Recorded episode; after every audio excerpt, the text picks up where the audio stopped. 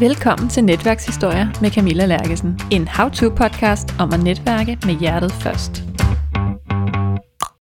I dag skal du møde Jakob Elton fra LinkedIn Insider. Og ham er der altså gang i, selvom vi mødtes kl. 7 om morgenen for at optage. I den her episode, der fortæller Jakob om salg, om det gode salg, og giver mig nogle tips til min modstand mod salg. Og hvis du sidder derude også og krummer lidt tær over at skulle sælge dig selv, så er det altså her, du skal lytte med. Men Jakob fortæller også 3 bravende gode netværkshistorier, som han har forberedt hjemmefra. Så er der nogle netværkshistorier med, ved jeg. Det har jeg. Ja. Og nu sidder du og smiler over hele ansigtet, så til dig, der sidder og lytter med, så råder jeg lige min taske her. Jeg har jo min computertaske med til dagens anledning. Ja. Og jeg har taget en konvolut frem her, og jeg tænkte mig at gøre det lidt sjovt. Jeg har lavet 3 sedler. Mm. Den ene, den er lysrød og hedder den varme. Oh. Og nummer 2, den er grøn og hedder, nu skal jeg lige prøve at se, den hedder den livsafgørende. Ja. Og den sidste, den er hvid, og den hedder, jeg kunne ikke finde bedre ord, men den hedder den store. Det skal man jo ikke misforstå. Det er jo nemt at misforstå den, men nu er det jo ikke en podcast om Tinder det her, vel? Så jeg tænker, at så vil jeg lægge dem her. Ja. Lægger dem ved siden af dig. Og så kan du få lov til at få en netværkshistorie fra hver af dem. Men du må selv have lov til at vælge, hvilken du vil starte med.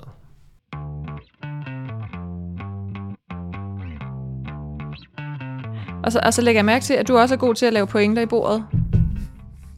Du lød som en kæreste, Camilla. Gider jeg ikke høre med på dig. Tak. Så vidt det er muligt, så lav pointer i luften. Det skal jeg nok.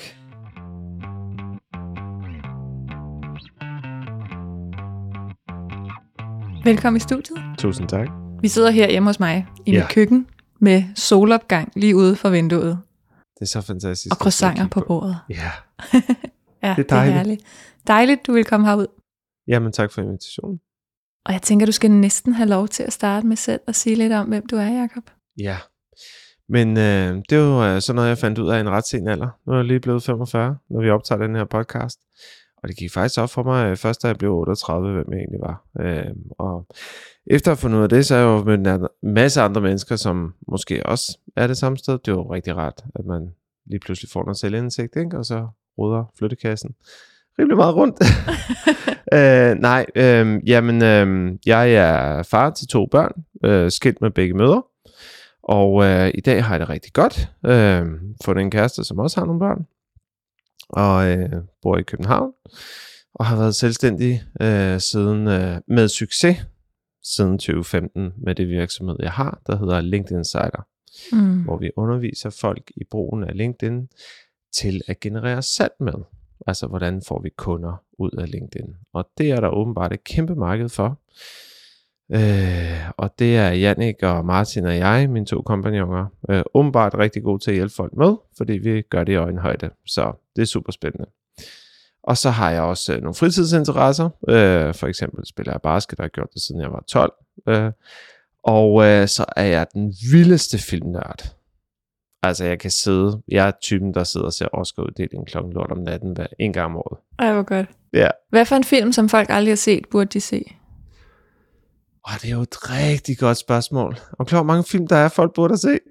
Jamen, der er garanteret rigtig mange. Ja, det er der. Altså, jeg er jo lidt Quentin Tarantino-fan. Ja. Kan du lide Pulp Fiction? Nej. Jeg ville så gerne kunne lide den. Jeg ville så gerne være sådan en, der kunne lide den. Er det rigtigt? Jamen, er der ikke nogen af Tarantinos film, du kan lide? Jeg er ikke rigtig fan. Jeg synes, der var en engang. Og okay. Jeg har simpelthen glemt, hvad for en af dem det var. Men så kan det være, det den, jeg refererer til, for at svare på de spørgsmål. Det kan være. Fordi 2 år før Pulp Fiction kom ud, og han blev Oscar-vinder, og den virkelig raserede Hollywood med dens nytænkende måde at blive lavet på, så har han faktisk lavet en smal film, som man kalder det. Altså en ret ukendt film, der hedder Reservoir Dogs. Nej. Jeg kan ikke huske, hvad den hedder på dansk. Jeg tror, den hedder Håndlangerne. Som foregår inde i sådan en gammel aflagt hal med nogle bankrøver, som snyder hinanden, og en af dem er så undercover politibetjent, og den er fantastisk. Altså, apropos historier, ikke? Jeg vidste godt, hvem Quentin Tarantino var, da den kom ud i 92, fordi jeg var så filmnørdet. Og i 94, der startede jeg på en højskole op i det mørke Jylland,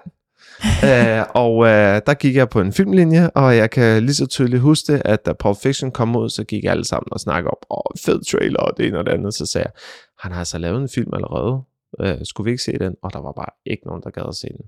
Og det var sådan, men Jakob, det lyder kedeligt, og det ene og det andet. Og så endelig en aften, så var der nogen, der sagde, nu ser vi den fandme.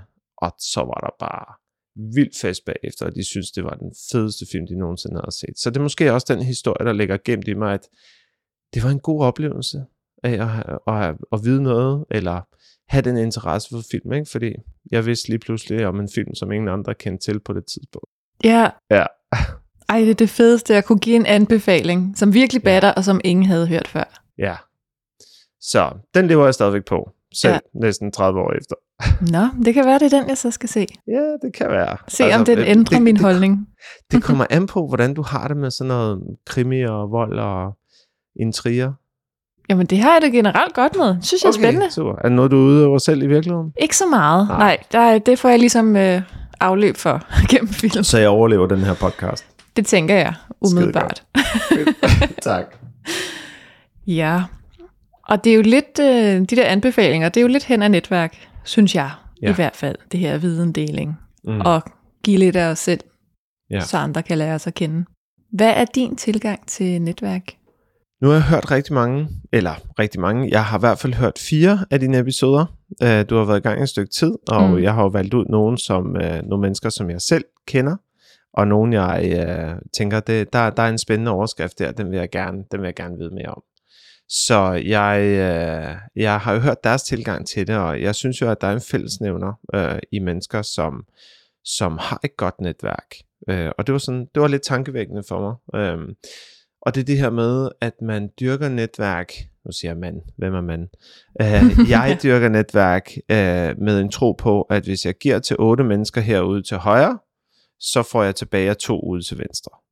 Altså, jeg har ikke noget regnskab, og det er der åbenbart rigtig mange, der netværker, de har ikke noget regnskab, fordi de ved godt, at der, hvor du giver, det er ikke nødvendigvis der, du får noget tilbage. Mm. Og det har altid været min egen tilgang til tingene, gennem hele mit erhvervsprofessionelle liv, at jeg skulle ud og hjælpe nogle andre, fordi hvis jeg kunne hjælpe nogen til at se, hey, fuck mand, det virker, hvad gør de så?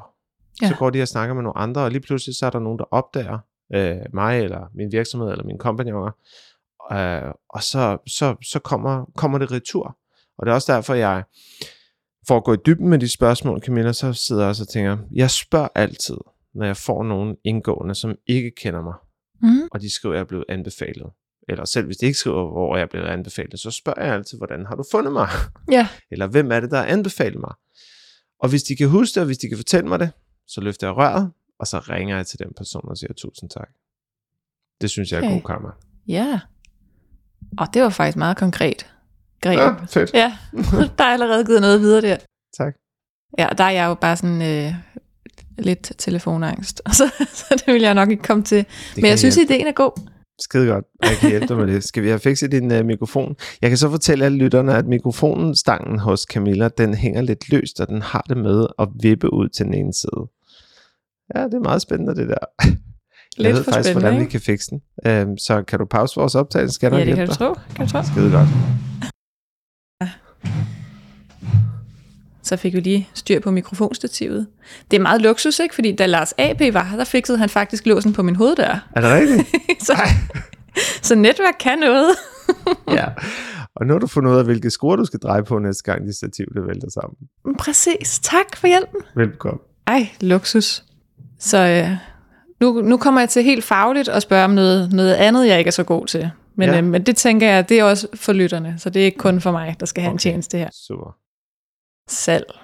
Ja. Det er du jo rigtig god til. Det er der nogen, der siger. Det er nok min største akilleshæl. Ja.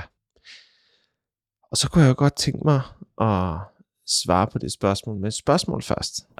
Men jeg har sådan en tendens, hvis du spørger folk, der kender mig rigtig godt, så siger jeg, Jakob, du er rigtig god til at ikke svare på spørgsmålet før lidt senere. Så det er jeg meget selvbevidst om.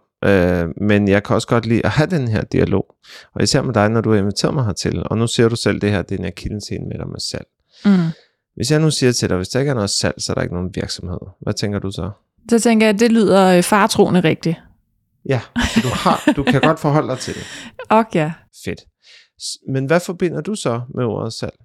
Hvad er det for nogle billeder, der popper op i hovedet på dig? Det er mig, der skal ud og prikke folk på skulderen. Mm. Og fortælle dem, hvad jeg er dygtig til, og overbevise dem. Det er der, den ligger, ikke? Jeg skal overbevise dem om, at jeg er den rigtige til opgaven. Mm. Og der ved jeg ikke, det kan godt være, det er sådan noget imposter syndrome, som jeg også har talt med nogle andre om i løbet af podcasten. Pernille Sandberg-Bæk for eksempel i episode 1. Og jeg synes bare, hvordan ved jeg, om jeg er den rigtige til opgaven? Det er jo dem, der har opgaven. Mm. Det vil jeg gerne prøve at give dig et fornuftigt svar på. Fordi det er jo sjældent, at kunden ved, om du er den rigtige til opgaven. Men ville de have købt af dig, hvis de ikke havde troet på, at du var den rigtige? Nej, det ville de nok ikke. Nej. Så hvor mange gange køber du selv af nogen, du ikke tror på? Ja, så er det virkelig til nød, ikke?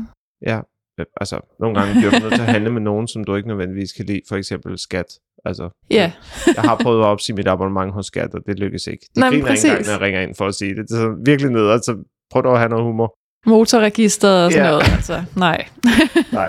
Så, men det er jo ret interessant det her, ikke? Fordi du skal ud til dit netværk, prik dem på skulderen, for at fortælle dem, hvad du kan, eller hvad du gerne vil. Sælge dem i anførselstegn, ikke? Mm. Salg i vores verden er, når du hjælper en kunde med at løse et problem, de har. Så hvordan finder du ud af, hvad det er for et problem, de har? Ja, det gør jeg jo nok meget gennem erfaring. Altså der har jeg jo simpelthen bygget min virksomhed på tilfældighed og erfaring derfra. Ja. Apropos tilfældighed og netværk, ikke? Jo, præcis. Jo mere du netværker, jo mere tilfældig bliver ting. Jo mere heldig bliver du også. Ja, præcis. Sjovt, jo. Må jeg komme med et indspark? Ja. Jeg tænker, at når du går ud og snakker med folk, så finder du ud af, hvad det er for nogle problemer, de har. Og den bedste måde, du kan finde ud af, hvilke problemer de har, det er, at du begynder at se dig selv som en doktor. Hvad er det, en doktor er rigtig god til? Når du går til en læge, hvad er lægens vigtigste opgave, før han kan hjælpe dig? Det må være at finde diagnosen. Lige præcis. Så find diagnosen, og det gør du ved at stille alle de rigtige spørgsmål. Og det er jo det, en læge er god til. Stiller spørgsmål. Nå, okay, og det gør hun der, og hvad når du trækker vejret, og prøv lige, og du ved det ene og det andet. Okay, så vi tror, det er det her. Mm. Ja, super. Nu kan jeg komme med den bedst mulige behandling. Nemlig, at du får nogle piller, eller du skal ind på sygehus og operere, som jeg lige er blevet for brok. Ikke i mundtøjet, men underlivet. Og så har jeg alle... Altså, og det er jo bare det er jo den der fase, de der faser, vi skal igennem. Så salg handler mere om at løse problemer. Fordi kunden er sjældent interesseret i at købe et produkt, eller købe en ydelse eller en service, medmindre de har et problem. Mm. Og vi kan sammenligne det med noget helt andet også.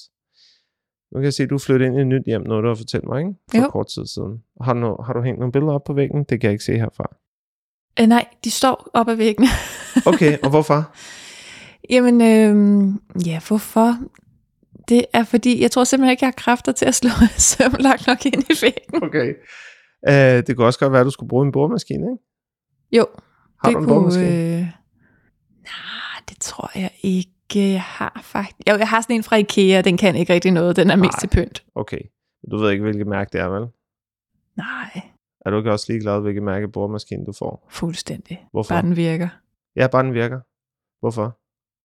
Ja, fordi lige... Det har jo ikke min store interesse, kan man sige. Jeg er ikke så committed. Nej, jeg er heller ikke committed. Jeg kan heller ikke huske, hvilken boremaskine jeg har derhjemme, hvis jeg har en.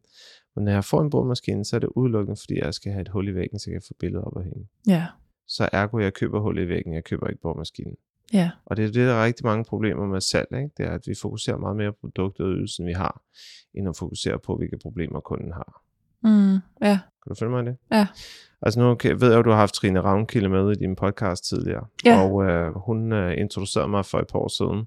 Super inspirerende pige for noget, der hedder ostehøvelsmetoden. Har hun talt med dig om den? Ja. Ja, så ved du godt, hvad jeg taler om, ikke? Jo, det er det samme med boremaskinen. Vi køber ikke en ostehøvel, fordi vi synes, den er flot og fancy, og vi er faktisk basically ligeglade med, hvilket mærke det er.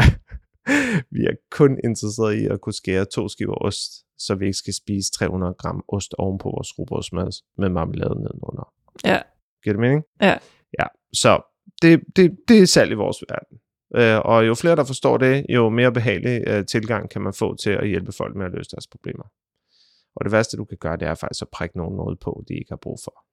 Ja, præcis. Ja. Så jeg håber, du kan bruge det her til noget. Ja, absolut. Måske også lytterne. Måske må det ikke. Jeg tænker ikke, at jeg er den eneste, der har lidt udfordringer med selv. Nej. Nej, det er det nok ikke. Men det mest tankevækkende, det er, at alle virksomheder har jo brug for salg. Og jeg er også sådan lidt... Jeg er lidt... Altså, vi har ikke noget problem med at snakke om salg i vores virksomhed, fordi det er noget altafgørende for virksomhedens eksistens, ikke? Og det er nok den største udfordring, der er for rigtig mange. Det er jo, at når de skal være selvstændige, så de har et fedt produkt eller en fed service, og de brænder for et eller andet. Jeg brænder også for det, jeg laver, men jeg ved godt, den eneste måde, jeg kan få lov til at blive ved med at brænde for det, det er, at der bliver ved med at komme kunder. Hvordan kommer der kunder? Jo, jeg kan være synlig på sociale medier, og det kan jeg, og det føles jo rart, fordi skal jeg ikke tale med nogen, men jeg ved også godt, når jeg slår et opslag op på LinkedIn, så ved jeg ikke, hvem der ser det, hvornår de ser det, hvordan de ser det, og hvor de ser det fra. Ergo, jeg har ingen kontrol. Mm. Men hvis jeg selv er opsøgende, så har jeg 100% kontrol, også over min egen tid. Derfor er det vigtigt, at man hele tiden har fokus på den del også. Og hvordan gør man så det? Ja, hvordan gør man det? Det er jo så en af de ting, vi underviser i.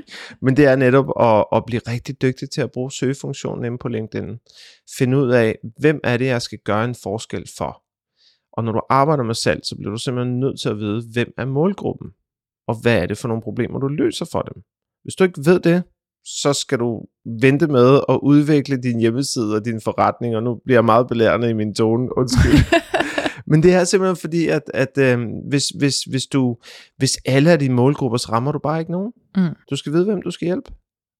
Og jeg ved, hvem jeg skal hjælpe. Og mange af dem, vi underviser, dem ved vi også, hvem vi skal hjælpe. Og vi har for nylig undervist nogle enkelte personer, som simpelthen sagde, jamen jeg kan løse det hele med deres online problemer. Det er bare sådan, nej. Det kan godt være, at du kan, men det kan kunden ikke forstå. Nej, præcis. Så bestem dig for en målgruppe. Gør dig klog på din egen forretning. Og det kræver fandme arbejde. Jo, og det kræver jo også noget kill your darlings. Ja. Fordi nogle af de ting, vi er gode til, jeg synes er sjove, ligger måske bare rigtig langt væk fra det brand, vi gerne vil lave. Ja. Og det kan være rigtig ærgerligt, når man har lyst til at sige, jeg er også god til det her.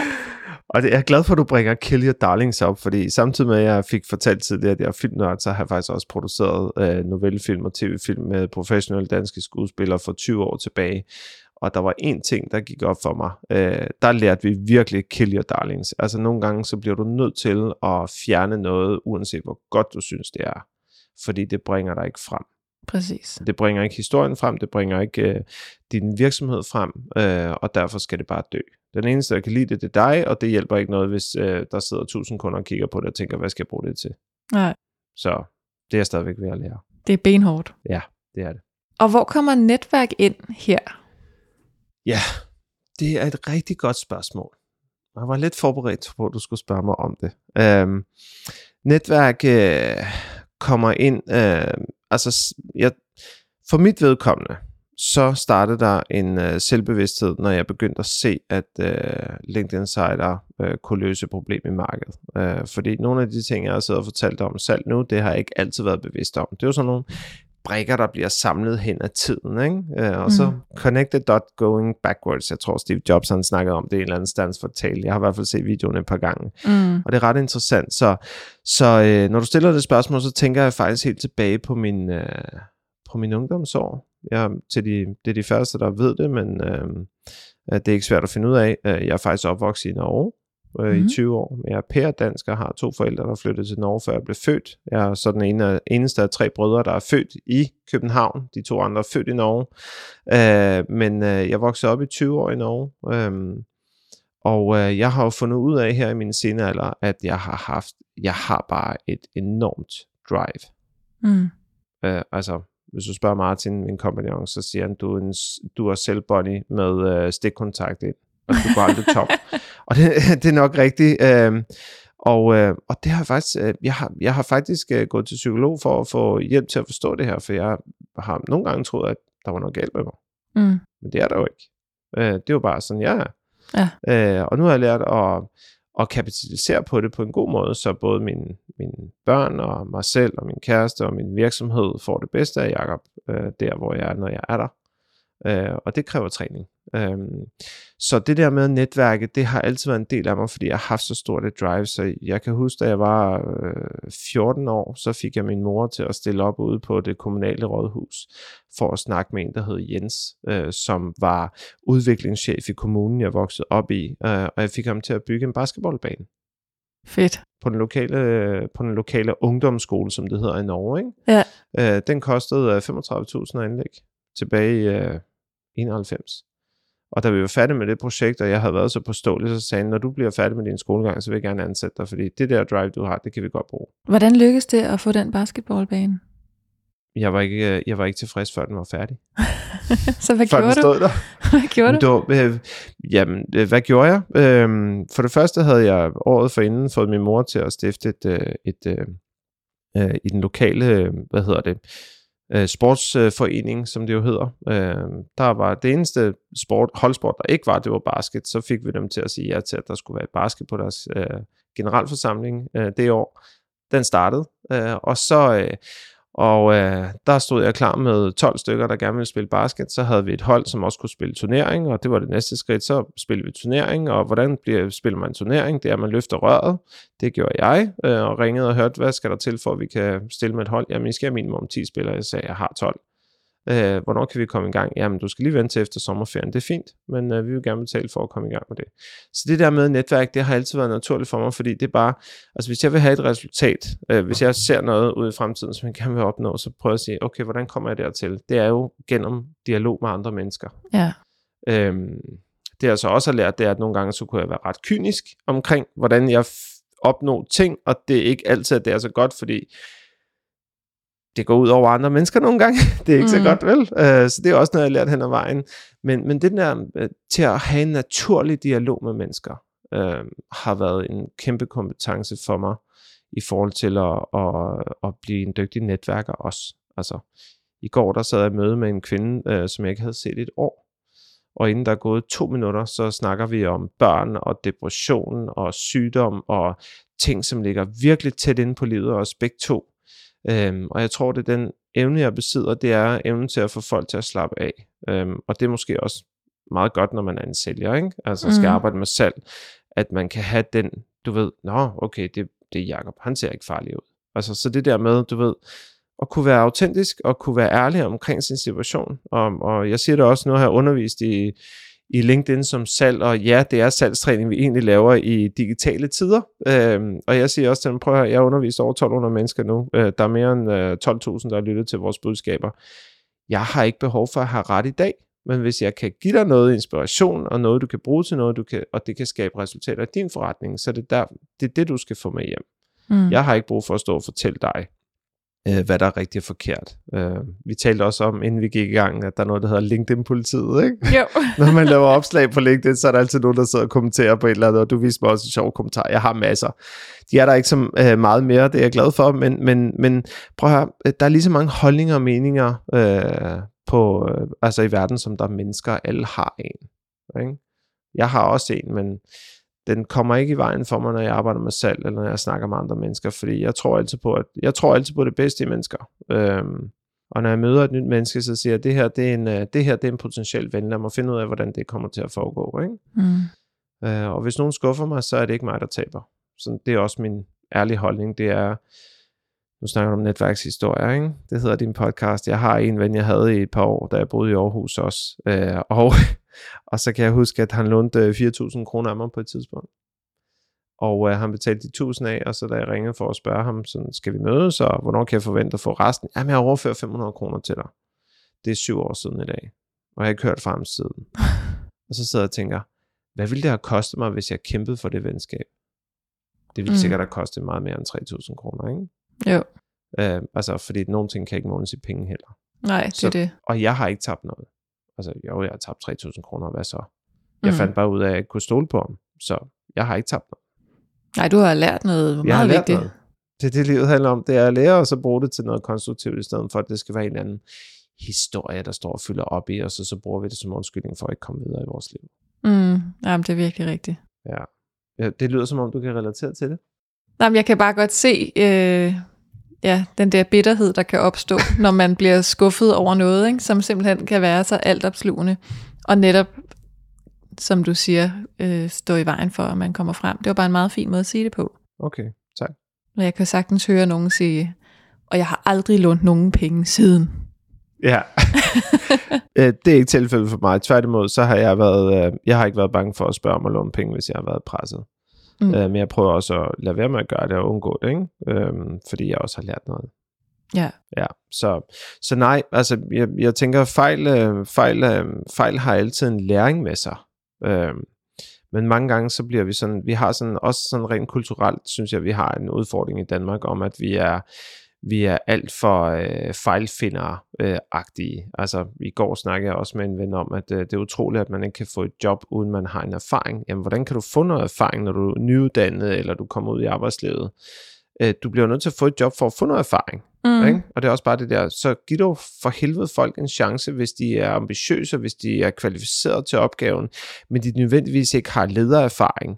Jamen så sig, prøv at høre, du er kvalificeret til de kompetencer, vi har brug for. Du har bare ikke ledererfaring. Hvordan har du det med, at vi sender dig på lederkursus de første 2 måneder, før du starter? Så officielt starter du først den 1. november, men du starter på lederkursus den 1. i 9. Er du okay med det? Ja. Hvorfor er der ikke nogen af dem, der sidder derude og tænker, det der er en god måde at få en medarbejder i omdrejninger på, ikke? Jamen, det tænker jeg også. Ja. Det ville da være, både til rekruttering og fastholdelse, ville 100%. Det da være brilliant at give folk en chance. Ja. Tænk en loyalitet, der også kommer, ikke, fra dem, vi giver en chance. Det tror jeg rigtig mange kunne lære noget af. Så er der nogle netværkshistorier med, ved jeg. Det har jeg. Ja. Og nu sidder du og smiler over hele ansigtet, så til dig, der sidder og lytter med, så råder jeg lige min taske her. Jeg har jo min computertaske med til dagens anledning, ja. Og jeg har taget en konvolut frem her, og jeg tænkte mig at gøre det lidt sjovt, fordi nu er jeg meget inspireret af din podcast. Nu har jeg startet min egen, der hedder Salgsradio, som handler om at sælge på den rigtige måde. Det lyder måske lidt provokerende, men vi lige startede den her i september 2021, og den holder jeg sammen med min ven og forretningspartner Janik Rindum. Så jeg håber, du har lyst til at lytte med i den også, Camilla. Ja, selvfølgelig. Ja, men jeg har lavet 3 sedler. Mm. Den ene, den er lysrød og hedder Den Varme. Oh. Og nummer 2, den er grøn og hedder, nu skal jeg lige prøve at se, den hedder Den Livsafgørende. Ja. Og den sidste, den er hvid, og den hedder, jeg kunne ikke finde bedre ord, men den hedder Den Store. Det skal man jo ikke misforstå. Det er jo nemt at misforstå den, men nu er det jo ikke en podcast om Tinder, det her, vel? Så jeg tænker, at så vil jeg lægge dem her. Ja. Lægger dem ved siden af dig, og så kan du få lov til at få en netværkshistorie fra hver af dem. Yes. Men du må selv have lov til at vælge, hvilken du vil starte med. Den er svær. Den er svær. Ikke mindst fordi, så skal man sidde og sige, ja tak, jeg vil gerne bede om Den Store i sin podcast. Men jeg vil gerne... I sin egen podcast. I sin egen podcast. Men jeg vil gerne bede om Den Grønne, Den Livsafgørende først. Så vender du den bare om, og så fortæller du dine lyttere, hvad der står på den. Der står Martin og Kira. Yes, det er nemlig rigtigt. Jeg sad i noget, der hedder BNI, Business Network International. Kender du det? Nej. Det er altså en netværksgruppe. Det er et fantastisk sted at dykke netværk. I øvrigt også til dig og alle dine introverte venner på den her podcast. Hvis du mangler forretning, så kunne det være, at det var en god idé at sidde i nogle fysiske netværk, hvor man opbygger nogle tillidsfulde relationer over tid. Og der er mange meninger omkring det her BNI, fordi nu har jeg siddet i rigtig mange netværk og været med til at dyrke netværk, og jeg hjalp en af dem, der kørte en af de her grupper, og så byggede vi 3 grupper op sammen, og jeg hjalp ham med at generere leads, altså mennesker, der skulle sidde i grupperne. Og i den gruppe, jeg selv sad i, der sad der en kvinde, der lavede video, og hun hedder Kira. Og jeg har valgt at beholde folks rigtige navne, men jeg siger ikke efternavn. Mest for at beskytte dem også. Men faktum er, at Kira, hun sad i det her netværk, og hun leder af og hjælper andre med at visualisere deres forretninger gennem videoer. Og det synes jeg var super inspirerende, også fordi jeg havde videointeresse selv. På det tidspunkt, så havde jeg ikke LinkedIn Startup, der var jeg mellemmand og solgte en masse Facebook og Google AdWords annoncer.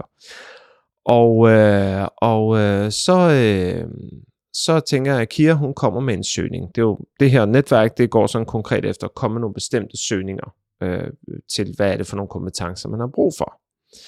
Og da hun ledte efter en samarbejdspartner til at hjælpe med noget digital branding, tror jeg det var. Det er heller ikke vigtigt. Så tænkte jeg, godt sted at finde emner til dem, jeg sidder og BNU-gruppen med. Det må være på Amino. Kender du Amino?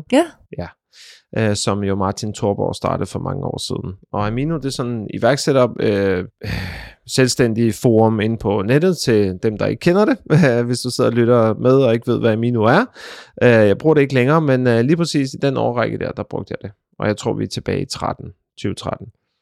Og så gik jeg ind for at søge efter nogen, der var gode til lige præcis det her med det, som Kira søgte. Og der var en fyr, der dukkede op, og han hed Martin.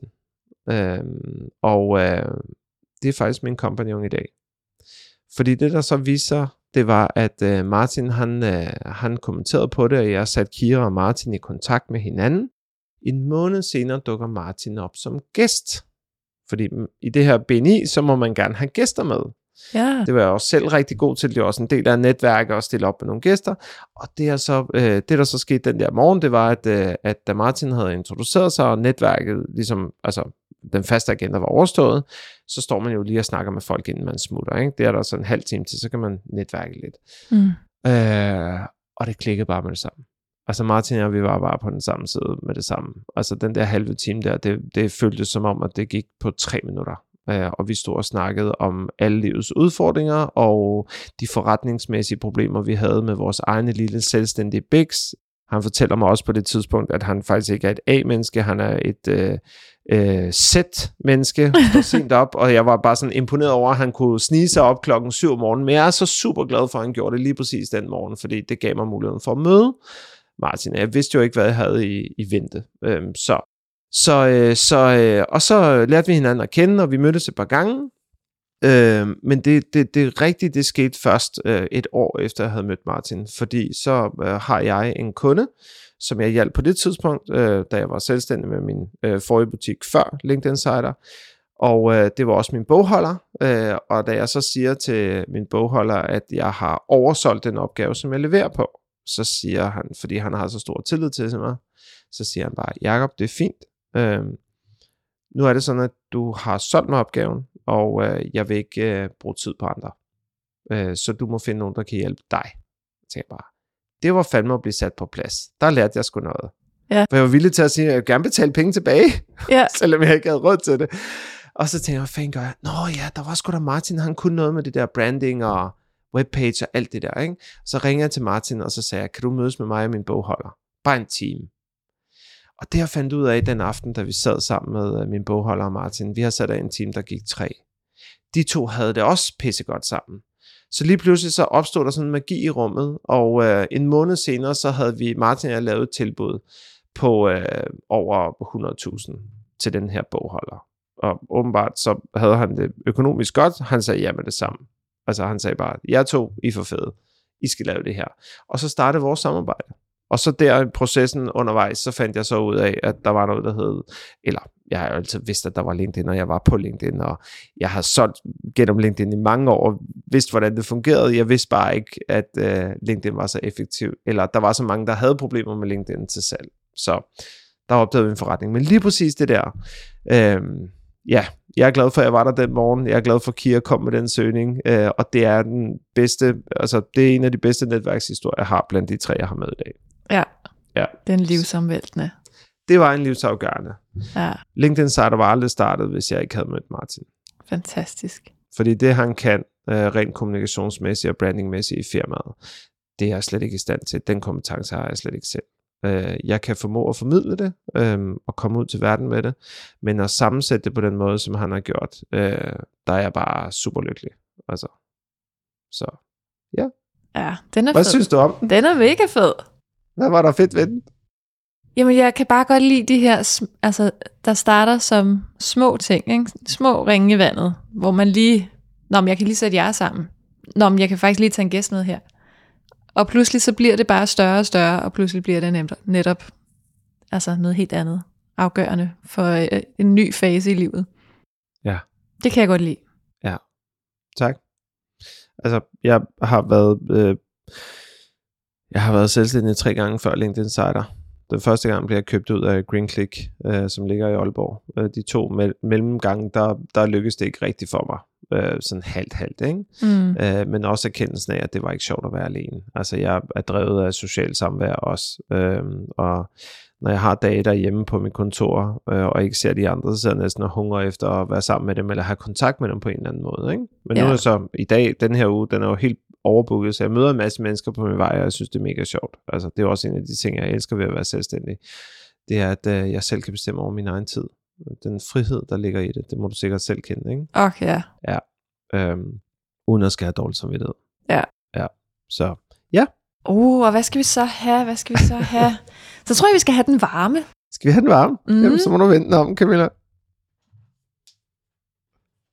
Mm.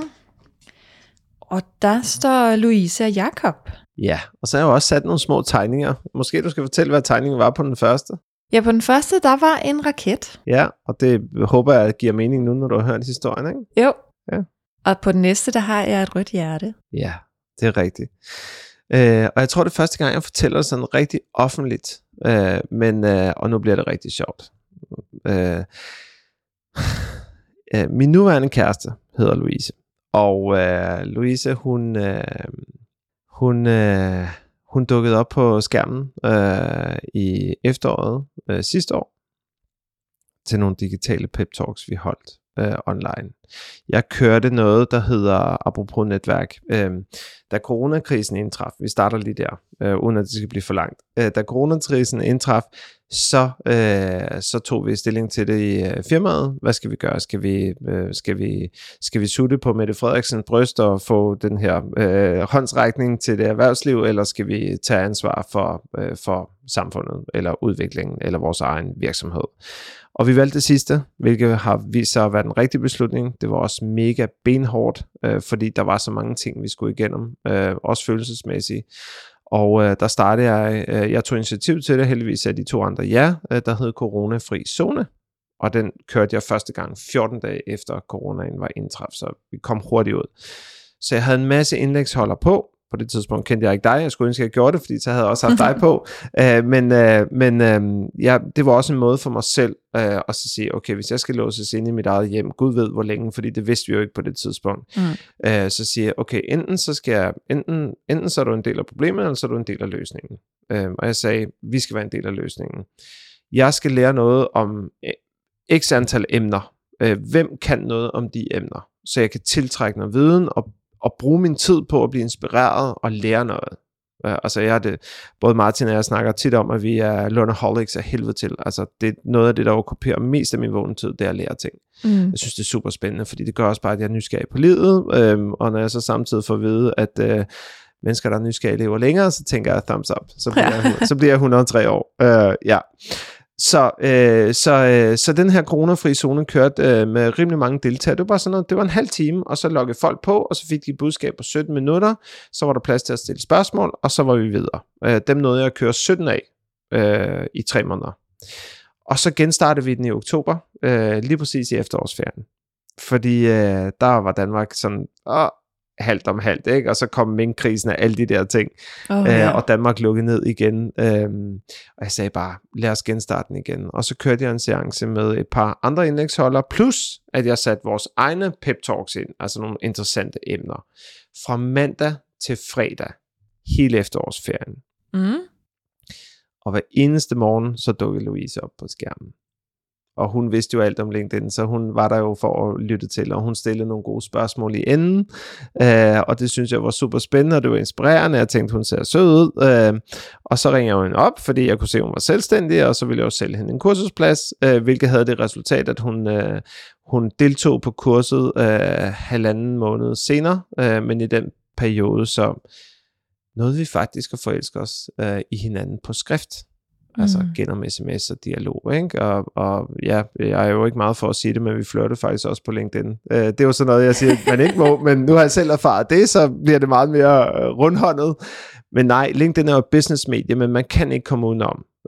Og det har jeg også mødt sidenhen, at folk faktisk har mødt hinanden gennem LinkedIn, altså gennem det her faglige, professionelle netværk. Og det beviser jo bare igen, at vi er alle sammen mennesker, ligegyldigt hvilket medie vi er på. Men udgangspunktet starter med, hvilken kontekst er vi der i, ikke? på LinkedIn, der er vi business-relateret, ikke? Og når vi er på Instagram, vi underholdes, når vi er på Facebook, er vi private. Den har folk mere eller mindre forstået, men hvad der sker bagefter, er jo umuligt at sige. Så når Louise dukker op på vores kursus halvanden måned efter, og vi begge to har sommerfugl i maven, fordi det er jo bare make or break, ikke? Og da hun står der i Jylland, og jeg ser, hun vender sig om, og jeg møder hende første gang i den fysiske verden, så tænker jeg bare, at det var det sidste, vi skulle have. Altså, det var make eller break, og heldigvis så var det make. Så det var en kærlighedshistorie. Ej, den er fra fin. Netværket. Fra netværket. Ja. Ej, det kan jeg godt lide. Dem har jeg faktisk ikke haft så mange af, tror jeg. Nej, okay. Jeg tror måske kun, jeg har haft min egen. Ja. Nej, den er god. Ja, så og vi fungerer godt sammen. Ja, og hvor længe siden er det? Det var jo selvfølgelig under corona. Ja, det er snart et år siden. Så, ja, snart et år siden på det her tidspunkt, ikke? Ja. Ja, men det var sådan en, og jeg havde også, altså jeg kan mærke, at jeg havde brug for det på det tidspunkt. Fordi at parforhold er ikke min stærke side. Men at være sammen med en kvinde, som faktisk forstår, hvordan jeg er bygget, eller bruger tid på at ville forstå, hvordan jeg er bygget, betyder rigtig meget for mig. Ja. Ja. Fordi så er der plads til det, ikke? Ja. Og det gør mig også bare til et bedre menneske over for hende og over for mine børn. Jeg kan bruge mit drive til andet end bare mit arbejde. Ja. Ja. Ja, så der er virkelig ingenting, der er så skidt, at det ikke er godt for noget. Og hvis du tror på det, gør du det? Mm. Ja. Så lever du sandsynligvis et meget mere berigende liv. Jamen, det kan godt være. Ja, det tror jeg. Så er der en tilbage. Så har vi den store. Ja, det har vi. Og der er et ur på den her, og det er Pierre og Christian. Det er nemlig rigtigt. Og grunden til at kalde den store, det er ment forretningsmæssigt. Fordi at da jeg startede LinkedIn Insider sammen med Martin tilbage i 2015, og siden kom Jannik til, så er vi jo, altså vi har bygget hele vores virksomhed på netværk. Vores digitale annoncering er faktisk først startet, det er pinligt at sige, fordi jeg altid arbejder med online marketing i mit professionelle erhvervsliv, ikke? Men vi startede faktisk med det sidste år. Så det er sådan... Det har været en modningsproces, og en af grundene er, at netværk har været en stor del af det. Det at gå ud og sige til sit netværk, nu arbejder jeg med det her. Det har betydet, at folk har henvendt sig, og det var altid det, der er fantastisk. Altså, som Torleif, du havde på, også sagde, at altså, det er fint, at du laver alt muligt andet, men i virkeligheden, det eneste, der tæller, det er at ringe telefonen. Ja. Okay? Altså, er der nogen, der henvender sig selv? Og det blev nemmere med årene, og der er flere, der har forstået det. Og det er kun fordi, at vi har opbygget en stor mængde af, hvad skal jeg kalde det, ambassadører, vil jeg næsten kalde det, ikke? Og jeg har også fundet ud af med tiden, at vi har ambassadører, der aldrig har handlet hos os, men de godt kan lide vores måde at tale på og være på. Jeg har den tro på, at vi skal være ydmyge i vores tilgang til andre mennesker. Og det er nok dumt at smække med døren, for du ved ikke, hvornår den rammer dig tilbage. Fordi ofte er det en smækdør. Du ved, det der dør, der drejer rundt, ikke? Så den kan altid ramme dig bagfra. Nå, men sådan er det i netværk. Og jeg har desværre oplevet for mange, som ikke kan finde ud af at forstå den der devise. Og det er jo mega nederen for dem. Det er måske godt for mig, men jeg har faktisk oplevet at få kunder, som har haft en dårlig oplevelse hos nogen, der også laver LinkedIn eller social selling. Og jeg er jo basically ligeglad med, hvad de andre har gjort forkert, fordi nu er de kommet til mig. Men jeg vil også gerne lære. Så det at opføre sig pænt og være ydmyg og have en ydmyg tilgang betyder rigtig meget. Og i forhold til Pierre og Christian, så bliver jeg fanget i det her. Pierre, han var en af dem, som vi brugte helt tilbage i 2015, da vi startede firmaet, fordi vi ville gerne se, virker det at sidde og ringe kold canvas og få kunder gennem LinkedIn. Og det vi lærte i den proces, og vi anede jo ikke, hvad vi lavede dengang. Vi vidste bare, at vi skulle hjælpe nogle mennesker, ikke? Fordi det havde vi fået evidens for nu. Vi havde fået nogen til at købe vores kurser og være der en hel dag, og det var bare sådan, what? Folk gider at betale penge for at lytte til os en hel dag, eller en halv dag, ikke? Mm. Og det var grænseoverskridende, da vi satte det op til en hel dag 2 år senere, som gider folk virkelig at bruge tid på det, ikke? Nu er det næsten som om, de siger, at der er ikke nok med en dag. Ja. Så det er også det der, man lærer nogle ting, når man driver sit eget, ikke? Jo. Og man lærer folk at kende. Og Pierre, han sad sammen med en pige og ringede kold canvas for os til 600 emner, som vi fandt sammen. Og de sagde, at det var den bedste ringeopgave, de nogensinde havde haft, fordi at folk ikke anede nok om LinkedIn. Så derfor var det interessant at tale med dem, selvom de ikke kendte hinanden på telefonen. Ja. Men der var ikke nogen, der købte noget. Fordi de sidder ikke og venter på et opkald, vel? Men jeg kunne enormt godt lide Pierre, det kan jeg stadigvæk den dag i dag. Og vi har altid holdt kontakten perifært, og lige pludselig skriver Pierre, nu har jeg fået arbejde ude i det her firma, og jeg ved, de står og kæmper, de går og snakker om det på gangene, kunne du tage et møde med de her mennesker herude? Og 2 gange bliver det aflyst, fordi så er der et eller andet, der kommer i vejen. Og den ene af de 2 gange, så er det mig, der gør det. Mm. 3. gang ringer han så og siger, Jakob, jeg er bange for, at vi skal aflyse igen, men jeg skal lige høre, hvad du synes. Ikke? Og tænker bare, fuck mand, det er 3. gang, ikke? Det går bare slet ikke. Det kan jeg ikke. Og så stiller jeg ham det afgørende spørgsmål for mig, fordi det der med at være ydmyg, ikke? Så skulle jeg lige spise min egen holdning. Så siger jeg, okay, er de 4 mennesker, der skulle have været der, de 2, der så kommer ud over dig, hvem er det? Og så viser der sig faktisk, at den ene af de 2, det er en af de der afgørende chefer i organisationen. Og så tænker jeg, fedt, vi holder med. Og så tager jeg det ud, og jeg får jo at vide, hvem Pierres chef er, så jeg laver min research på nettet og finder ud af, hvad der interesserer ham. Det er også en af de ting, som jeg går til netværksmøder med, eller jeg skal møde kunder i virkeligheden første gang, det er lave research på dem. Det tager dig 2 minutter at google folk og være på LinkedIn, finde ud af, hvor mange fælles connections har du, hvilke fælles interesser har de osv. Så noget af min præsentation, der indgik der faktisk nogle ting, jeg vidste, Pierres chef interesserede sig for. Altså for eksempel, du ved, han var, det kan jeg godt afsløre her, han var cykelinteresseret. Mm. Så noget af min præsentation havde også den gule og den prikkede trøje med sig, sådan nogle ting, ikke? Mm. Helt indirekte, uden at italesætte det. Det er også det der med at bygge rapport, som man siger på engelsk, ikke? Yeah. Og det her møde resulterede faktisk i, at Pierres chef sagde, du skal komme tilbage om 14 dage, og så skal vi tale omkring, hvilken løsning I skal komme med, og det, du har præsenteret, det lyder godt, så du skal komme med et forslag til en lille løsning og en stor løsning. Og så gjorde jeg det, fordi det har kun sagt, at jeg tænkte bare, fedt mand, og det her, det er tilbage, tilbage i 19, forsommer 19, og der kom tilbage 14 dage senere, så sidder Pierres chef der. Pierre er ikke en del af det mere, fordi han er ansat i anførselstegn, nu er det chefen, jeg taler med, og en af de her, der er med, hedder Christian, eller det er faktisk kun Pierres chef og Christian, som faktisk... er sådan en blæksprut i organisationen, og det synes jeg er super spændende, og til at starte med, kunne jeg slet ikke regne ud, hvem han var, eller hvordan han var, fordi han stillede alle de grove spørgsmål, og du ved, jeg kunne virkelig mærke, at okay, nu er Peter Schmeichel på en virkelig god dag, ikke? Ja. Altså, shit, mand! Men det viser, at han bare var ude efter at syreteste min viden, og finde ud af, om jeg var autentisk eller troværdig nok i det, jeg prøvede at sælge dem. Mm. Eller skulle hjælpe dem med at løse. Det havde faktisk det resultat, at de købte den lille pakke af de 2, jeg havde med. Kom på vores dagskursus sammen med nogle af hans kolleger, som lå i den her pakkeløsning. Dagen efter kurset, så ringer han til mig og siger, Jakob, vi vil gerne opgradere. Men det skal ikke være til den store pakke. Jeg tænker bare, okay, det forstår jeg simpelthen ikke. Så siger han, nej, hvornår kan vi sætte af tid til et møde?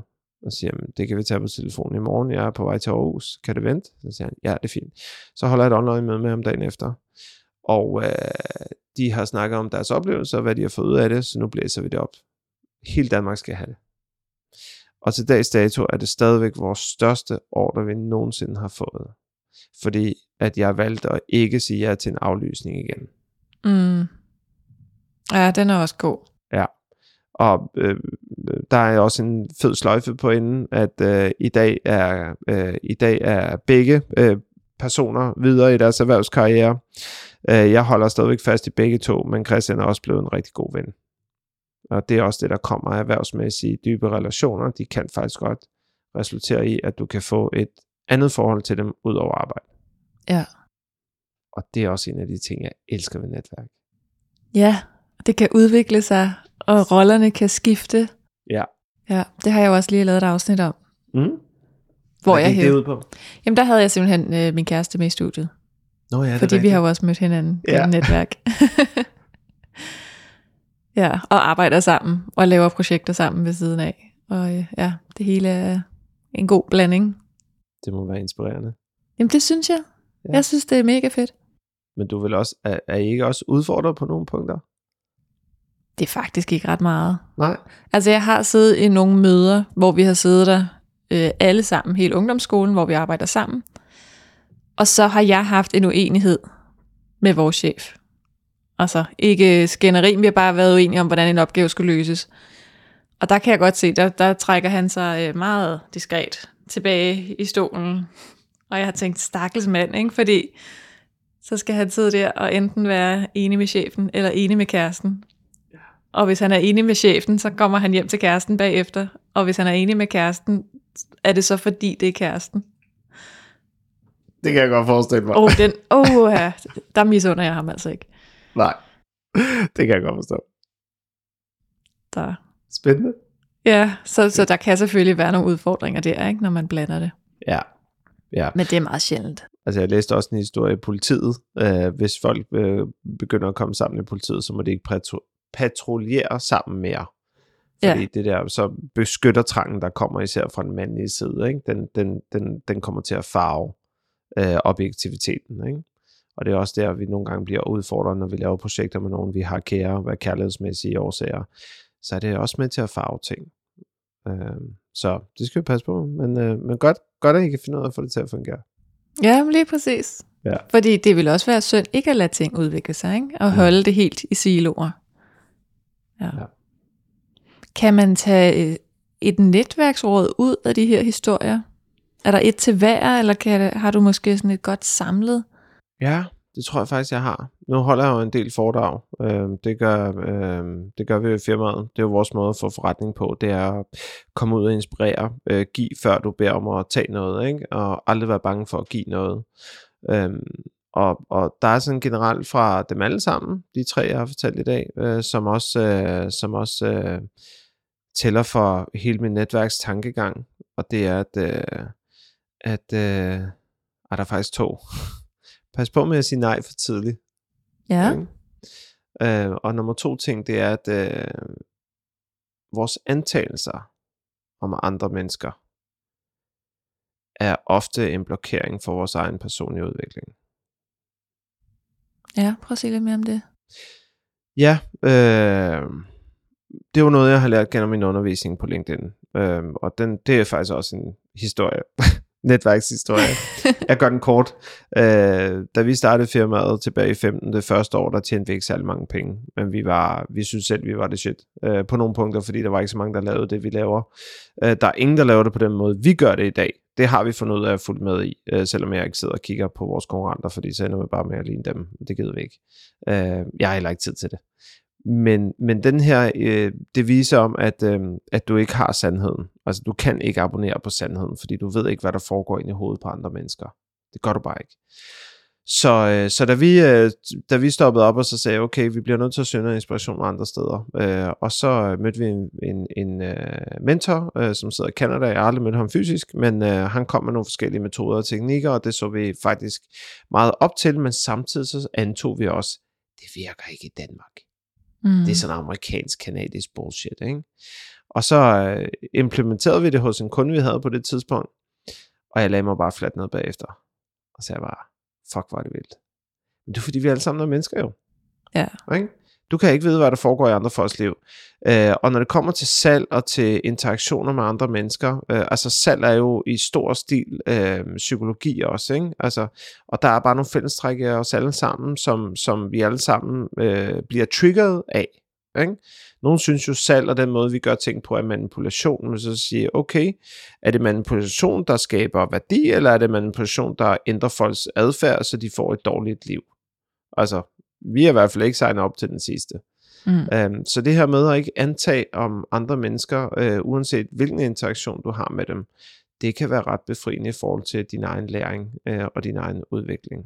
Ja. Og det, efter jeg har fundet ud af det, inden for relativt få år og rydde op sådan rent mentalt, så kan jeg godt se, at det vil jeg gøre alt for at beskytte.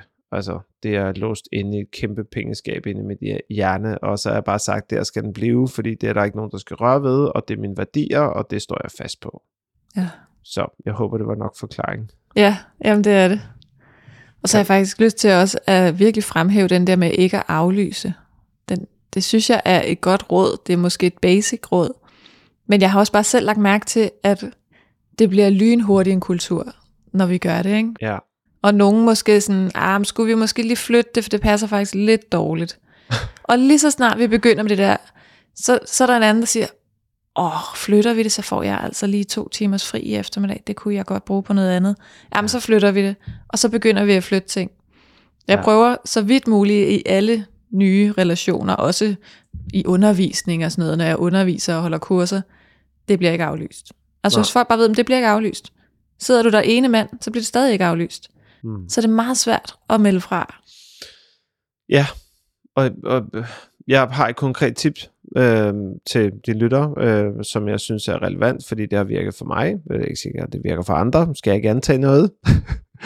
Men jeg er simpelthen begyndt at dyrke min kalender, at mandagen den er fuldstændig blank kalendermæssigt, hvis jeg kan. Ja. Fordi så har jeg den til at planlægge hele ugen og få fuldt op på det fra sidste uge. Så ved jeg bare, at der er en fast dag, hvor jeg simpelthen har kontortid i anførselstegn, ikke? Og kontortid betyder bare, at så kan du få ro omkring dig til det arbejdsmæssigt. Jeg ved, jeg kommer bagud på mails de her 3 dage, fordi jeg er på farten. Jeg ved, der er nogle ting, som jeg forsømmer, fordi at jeg har snakket med nogle mennesker i mandag, som jeg ikke har fulgt op på endnu. Så er det bare rart at vide, okay, der kommer faktisk et break, hvor jeg kan få gjort det her. Mm. Og så ved jeg også bare, at så holder jeg bedre fast i de aftaler, jeg har lavet. Og jeg synes faktisk, det her med at ikke sige nej for tidligt, hænger godt sammen med, at du når du ikke siger nej for tidligt, og du ikke antager noget om andre mennesker, så kan du faktisk også bedre holde fast i dine aftaler. Ja. Yeah. Altså, det kan jeg i hvert fald mærke. Der har ikke været en aflysning af de ting, jeg har planlagt den her uge. Netop fordi jeg selv har fået ro i mandags til at komme igennem tingene og forberede mig til alle de ting, jeg skulle ugen igennem. Ikke? Mm. Og så tror jeg også bare, at det er nederen at blive kendt for at være den, der aflyser. Ikke? Jo, og det bliver man jo lynhurtigt. Det kan du godt. Ja. Apropos Pierre og Christian, ikke? Altså, det var virkelig der, hvor jeg bare sagde, nej, nu skal det være nu, ikke? Ja. Og det er også fordi, når man så har fået erfaring med de her historier, man har med sig, og de her 3, jeg har fortalt i dag, jamen så når jeg kigger tilbage, så tænker jeg bare, hvad ville der så have sket, hvis jeg havde sagt, altså hvis jeg havde gjort det modsatte, ikke? Hvis jeg ikke havde foretaget den der ændring, eller hvis jeg ikke havde foretaget det valg, eller den handling, jeg gjorde på det tidspunkt, hvordan ville så verden se ud, eller hvordan ville mit liv så se ud, ikke? Altså, så det igen, hvis jeg ikke havde lavet den post og inviteret til Corona Fri Zone, og Louise ikke havde opdaget mig på LinkedIn, så havde jeg ikke mødt hende. Hvis jeg ikke havde gået på Amino og fundet et lead til Kira, fordi jeg var så hooked på at hjælpe Kira, så havde jeg aldrig mødt Martin, aldrig haft LinkedIn-sejler. Og hvis jeg ikke havde taget det 3. møde med Pierre og hans chefer, så havde jeg aldrig mødt Christian og fået vores største ordre nogensinde. Så jeg er bare stoppet med at antage ting, og så sagt, okay, jeg ved ikke, hvad der sker i mit liv, rent arbejdsmæssigt eller personligt om 3 måneder. Men så længe jeg bliver ved med at gøre godt mod andre og tro mod mig selv i de små valg, jeg tager hver dag, så ved jeg, at der kommer noget godt på sigt. Jeg ved bare ikke, hvorfra. Men den er jo det fineste at slutte på. Tak. Tak, fordi du var med. Jeg glæder mig til at høre den færdige udgave. Ja, lad den komme snart, tænker jeg. Ja. Tusind tak, fordi du lyttede med, og bliv lige hængende et øjeblik endnu.